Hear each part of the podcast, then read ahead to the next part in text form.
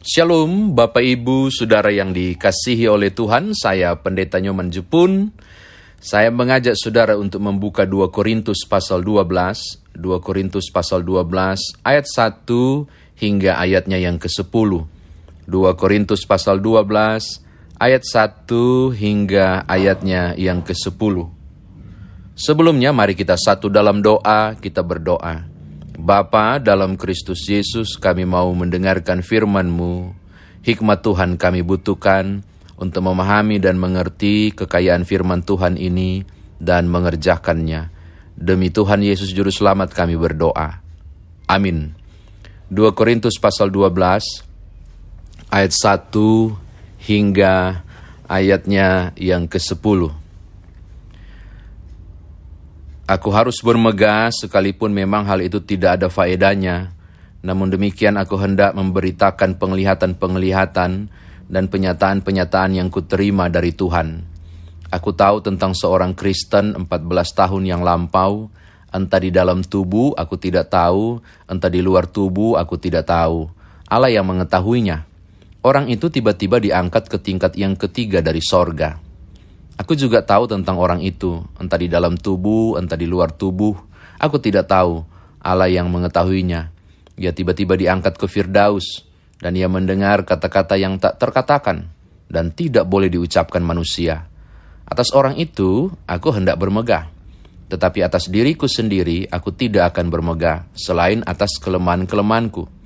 Sebab sekiranya aku hendak bermegah juga, aku bukan orang bodoh lagi, karena aku mengatakan kebenaran tetapi aku menahan diriku supaya jangan ada orang yang menghitungkan kepadaku lebih daripada yang mereka lihat padaku atau yang mereka dengar daripadaku. Dan supaya aku jangan meninggikan diri karena penyataan-penyataan yang luar biasa itu, maka aku diberi suatu duri di dalam dagingku, yaitu seorang utusan iblis untuk menggocok aku, supaya aku jangan meninggikan diri. Tentang hal itu aku sudah tiga kali berseru kepada Tuhan, supaya utusan iblis itu mundur daripadaku. Tetapi jawab Tuhan kepadaku, Cukuplah kasih karuniaku bagimu, sebab justru dalam kelemahanlah kuasaku menjadi sempurna. Sebab itu terlebih suka aku bermegah atas kelemahanku, supaya kuasa Kristus turun menaungi aku.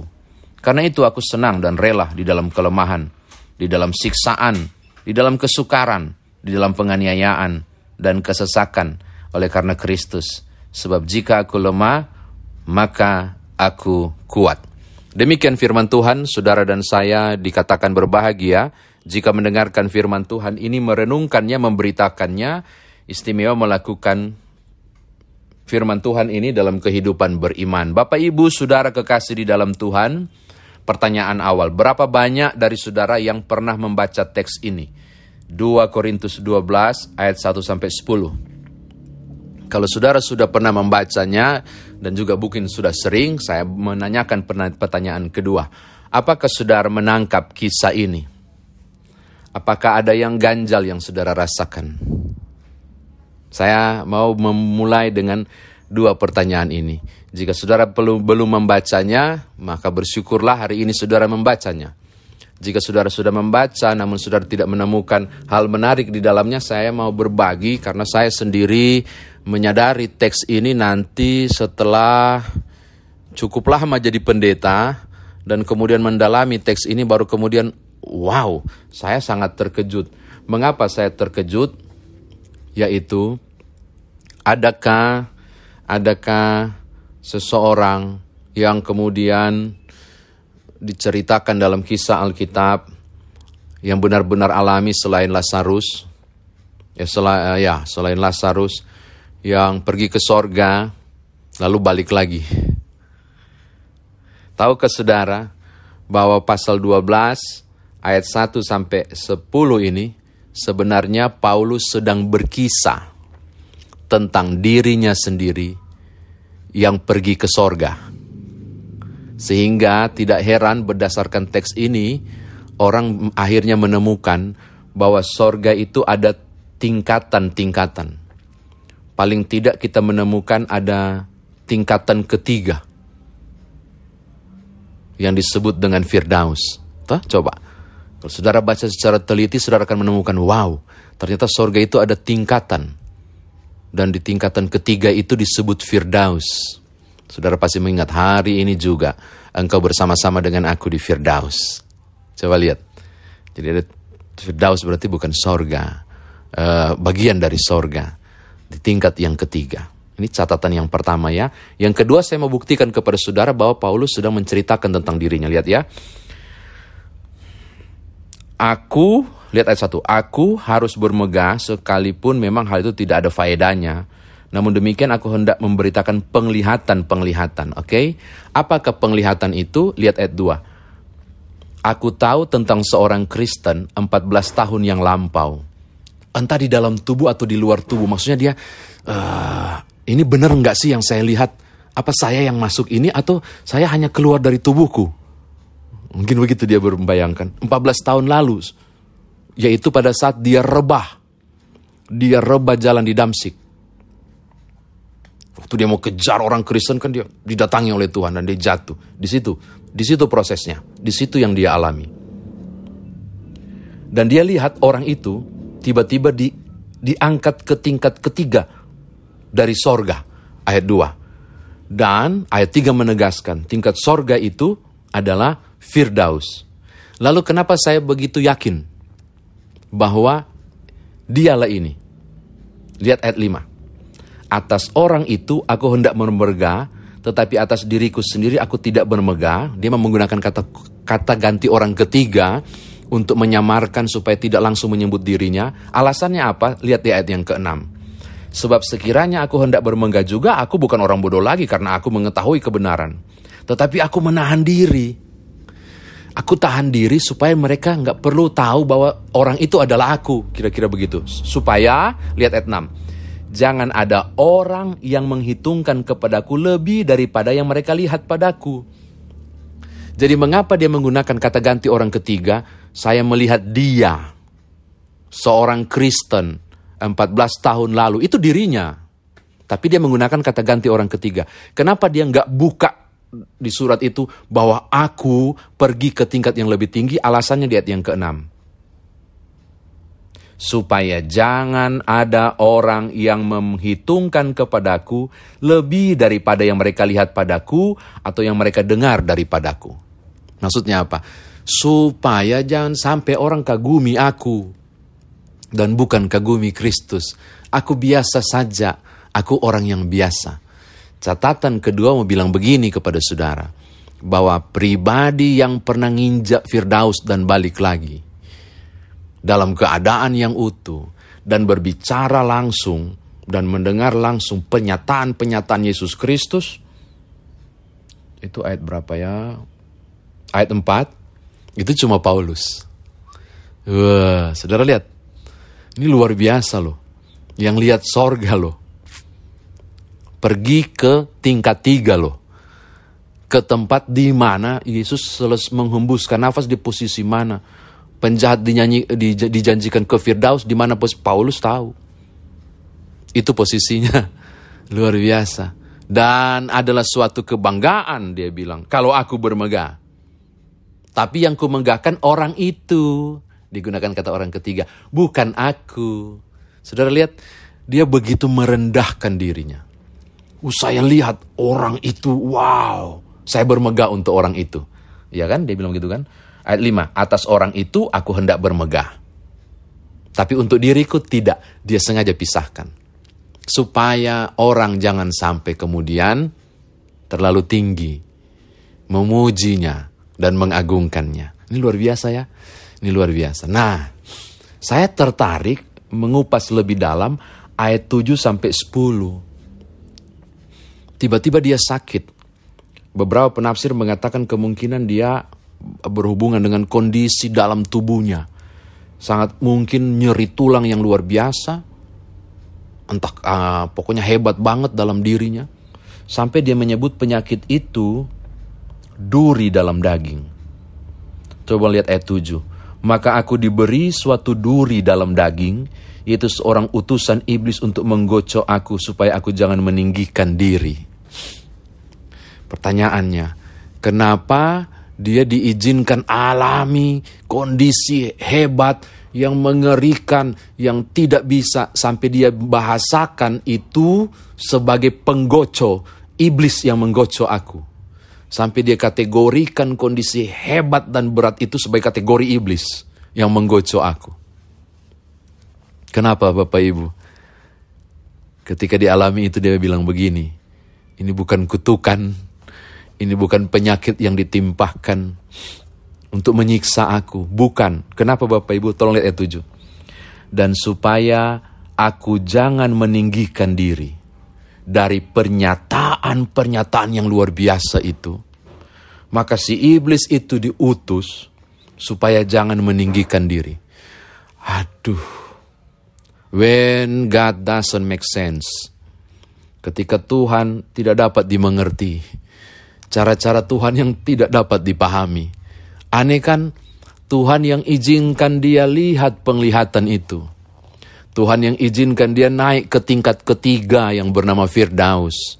Tuhan yang izinkan dia bercakap-cakap dan mendengar penyataan-penyataan yang gak boleh didengar oleh manusia. Ayat 5. Uh, eh, bukan ayat 5. Uh, eh, ayat 4. Rahasia-rahasia yang diungkapkan yang tidak boleh diucapkan manusia. Dia dengar. Dan itu atas kehendak Tuhan. Tapi justru dia ditimpakan sesuatu yang mengerikan sampai terkategori iblis menggocok aku. Dan diimani Paulus seperti ini. Ya saya tahu mengapa saya alami ini. Supaya saya jangan meninggikan diri. Karena penyataan-penyataan itu. Ya ampun. Kalau saya, saya akan balik bertanya. Kalau begitu mengapa izinkan saya ke sana? Lebih baik saya tidak ke sana. Daripada saya harus menderita begini. Tapi enggak loh. Dia lihat dengan perspektif berbeda. Dia bilang, ya itu adalah bagian dari supaya saya terkontrol. Jangan saya yang ditinggikan. Saya terkontrol supaya jangan saya meninggikan diri. Saya harus tetap merendah biar Tuhan ditinggikan. Oke, ini hal yang kedua. Yang ketiga Bapak Ibu, tolong lihat ayat 8. untuk kondisi sakitnya, sudah tiga kali dia berseru kepada Tuhan. Supaya dia tolong dilepaskan dari utusan iblis ini. tolong dilepaskan. Tapi jawabannya menarik. Ini juga menarik. Gak bisa dimengerti. When God doesn't make sense. Cara-cara Tuhan tuh gak bisa dimengerti. Tuhan bilang begini, ya cukup sudah. Kasih karunia saya kasih kepadamu kan? Kau sudah lihat penglihatan-penglihatan itu. Kau juga bisa mujizat, membuat mujizat untuk menyembuhkan orang. Kau mengalami hal-hal yang luar biasa dalam pelayanan. Cukuplah kasih karunia itu. Biarkanlah penyakit itu tetap ada. Kenapa? Karena ada satu hal penting Paulus. Justru di dalam kelemahanmu, kuasaku menjadi sempurna. Bapak Ibu tolong garis bawahi. Justru di dalam kelemahanlah kuasaku menjadi sempurna. Saudara tangkap, di dalam penyerahan diri, di dalam ketergantungan kepada Allah, kuasa Tuhan terlihat. Wow. Di dalam ketidakmampuan Paulus, justru di dalam kecilnya Paulus, yang tidak meninggikan diri tentang penyataan-penyataan yang agung dan besar itu, Padahal dia bisa memperlihatkan kemuliaan Tuhan dan bersaksi tentang Firdaus yang dia lihat, bisa. Tapi Tuhan punya cara lain. Enggak. Kau tetap dalam kondisi ini. Kau tetap semakin kecil. Kau tetap menjadi hina. Kau tetap menderita. Karena di saat kelemahan itu muncul. Targetmu tercapai juga. Apa itu? Kuasaku sempurna dan orang bisa melihat kuasa itu. Tidak sembuh, tetapi penginjilan tetap dia kerjakan. Wow. Tetap tetap penuh persoalan, tetapi dia tetap maju. Dan orang akan bilang, padahal dia sakit loh. Padahal dia sedang mengalami sesuatu yang besar loh. Tapi wow, kenapa dia tetap mampu melaksanakan tanggung jawab di derita sakit? Wah, kuasa Tuhan luar biasa loh bekerja dalam kelemahan dia. Akan jadi begitu kisahnya. Berbeda dengan, wih hebat Paulus ya, dia bisa melewati rasa sakit itu, dia sudah sembuh loh, dia sudah sembuh. Wih Paulus sembuh. dan dia bisa melakukan pekerjaan penginjilan. Itu hal yang biasa. Tapi dia tidak sembuh. Dia tetap lemah. Tapi dia tetap bersuka cita. Dia tetap mengagungkan. Dia tetap mengerjakan panggilan pelayanannya. Wah ada kuasa lain di luar kuasa Paulus itu. Nah di situ kelihatan. Makanya dia simpulkan begini. Di ayat yang ke-10 bagian akhir. Aku siap menderita. Aku siap mengalami siksaan. Lihat ayat, ayat bagian terakhir. Sebab jika aku lemah, maka aku kuat. Kenapa aku kuat? Karena kuasa Allah sempurna bekerja di dalam aku. Saya kira demikian firman Tuhan ditafsirkan bagi kita.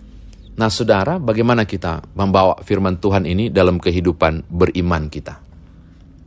Bapak Ibu, hal penting yang menjadi perhatian saudara dan saya ada pada pernyataan Paulus ini.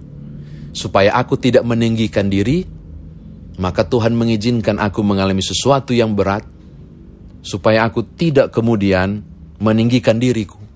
Maka aku sengaja ditimpakan persoalan supaya aku tetap sadar posisiku. Saya mau katakan hal ini sangat penting. Bapak Ibu, penting sekali. Yang ditinggikan mesti Tuhan. Yang diagungkan itu mesti Tuhan. Yang dimuliakan harusnya Tuhan. Hati-hati jika ada peluang saudara untuk meninggikan diri, jangan ambil itu. Kalau tidak, kalau tidak, engkau akan direndahkan supaya terlihat kuasa Tuhan ditinggikan. Ini kan menarik. Saudara tahu, hal yang paling berat, hal yang paling berat untuk menghindar dan itu menjadi pergumulan, yaitu bagaimana supaya merendahkan diri. Bukan rendah, merendahkan diri bukan soal rendah uh, tidak punya kemampuan, kemauan dan seterusnya, bukan. Bagaimana supaya rendah hati? Saya bilang berat karena tidak mudah menghindari pujian orang. Wah hebat banget ya, puji Tuhan. Itu harusnya yang saudara katakan. Puji Tuhan. Kalau ada yang bilang, jangan mencuri kemuliaan Allah, saya mengatakan tidak ada yang bisa curi kemuliaan Tuhan. Tidak ada. Mungkin yang lebih tepat adalah engkau meninggikan diri. Engkau tidak mengagungkan Tuhan. Padahal Tuhan yang harus ditinggikan dari hasil yang engkau dapat. Dan ajaibnya, ajaibnya, Tuhan mengizinkan peristiwa-peristiwa tertentu untuk membuat saudara dan saya tahu diri tentang siapa kita. Yang kedua, saya ulangi, bagian pertama terakhir tadi. Tuhan mengizinkan sesuatu supaya kita tahu diri, siapa diri kita, dan siapa Tuhan. Barangkali saudara sedang mengalami hal yang persis ini. Beberapa goncangan hidup, beberapa tekanan, beberapa persoalan, beberapa hal yang saudara merasa tidak sempurna. Saya mau bilang, dalam ketidaksempurnaan saudara, kuasa Tuhan bisa lebih sempurna untuk orang muliakan Tuhan. Kenapa saya alami ini? Kenapa kenapa kenapa bukan A, kenapa bukan B? Ternyata ada maksud supaya Tuhan ditinggikan. Siapa pun saudara yang sedang alami pencobaan, siapa pun saudara yang sedang alami pergumulan, bahkan sakit sekalipun. Hari ini saya mau kasih tahu hal yang sama seperti Paulus imani. Saudara boleh lemah, saudara boleh tidak berdaya, tapi tahukah saudara, dalam kelemahan saudara, kuasa Tuhan sempurna bekerja, supaya orang tidak melihat saudara, tapi melihat Tuhan yang bekerja di dalam diri saudara, di tengah kelemahan. Ini luar biasa toh. Jadi saya mau tutup firman Tuhan ini untuk bilang begini. Tuhan tidak dapat dimengerti. Caranya sulit dipahami. Jalani saja. Jalani saja. Ketika saudara begitu sempurna hidup saudara, tapi ada bagian satu hal penting yang ternyata membuat saudara tidak nyaman, imani saja. Mungkin dengan itu supaya saya sadar. Saya jangan meninggikan diri. Dan saya tetap bergantung kepada Tuhan. Tuhan berkati Bapak Ibu Saudara. Haleluya. Amin.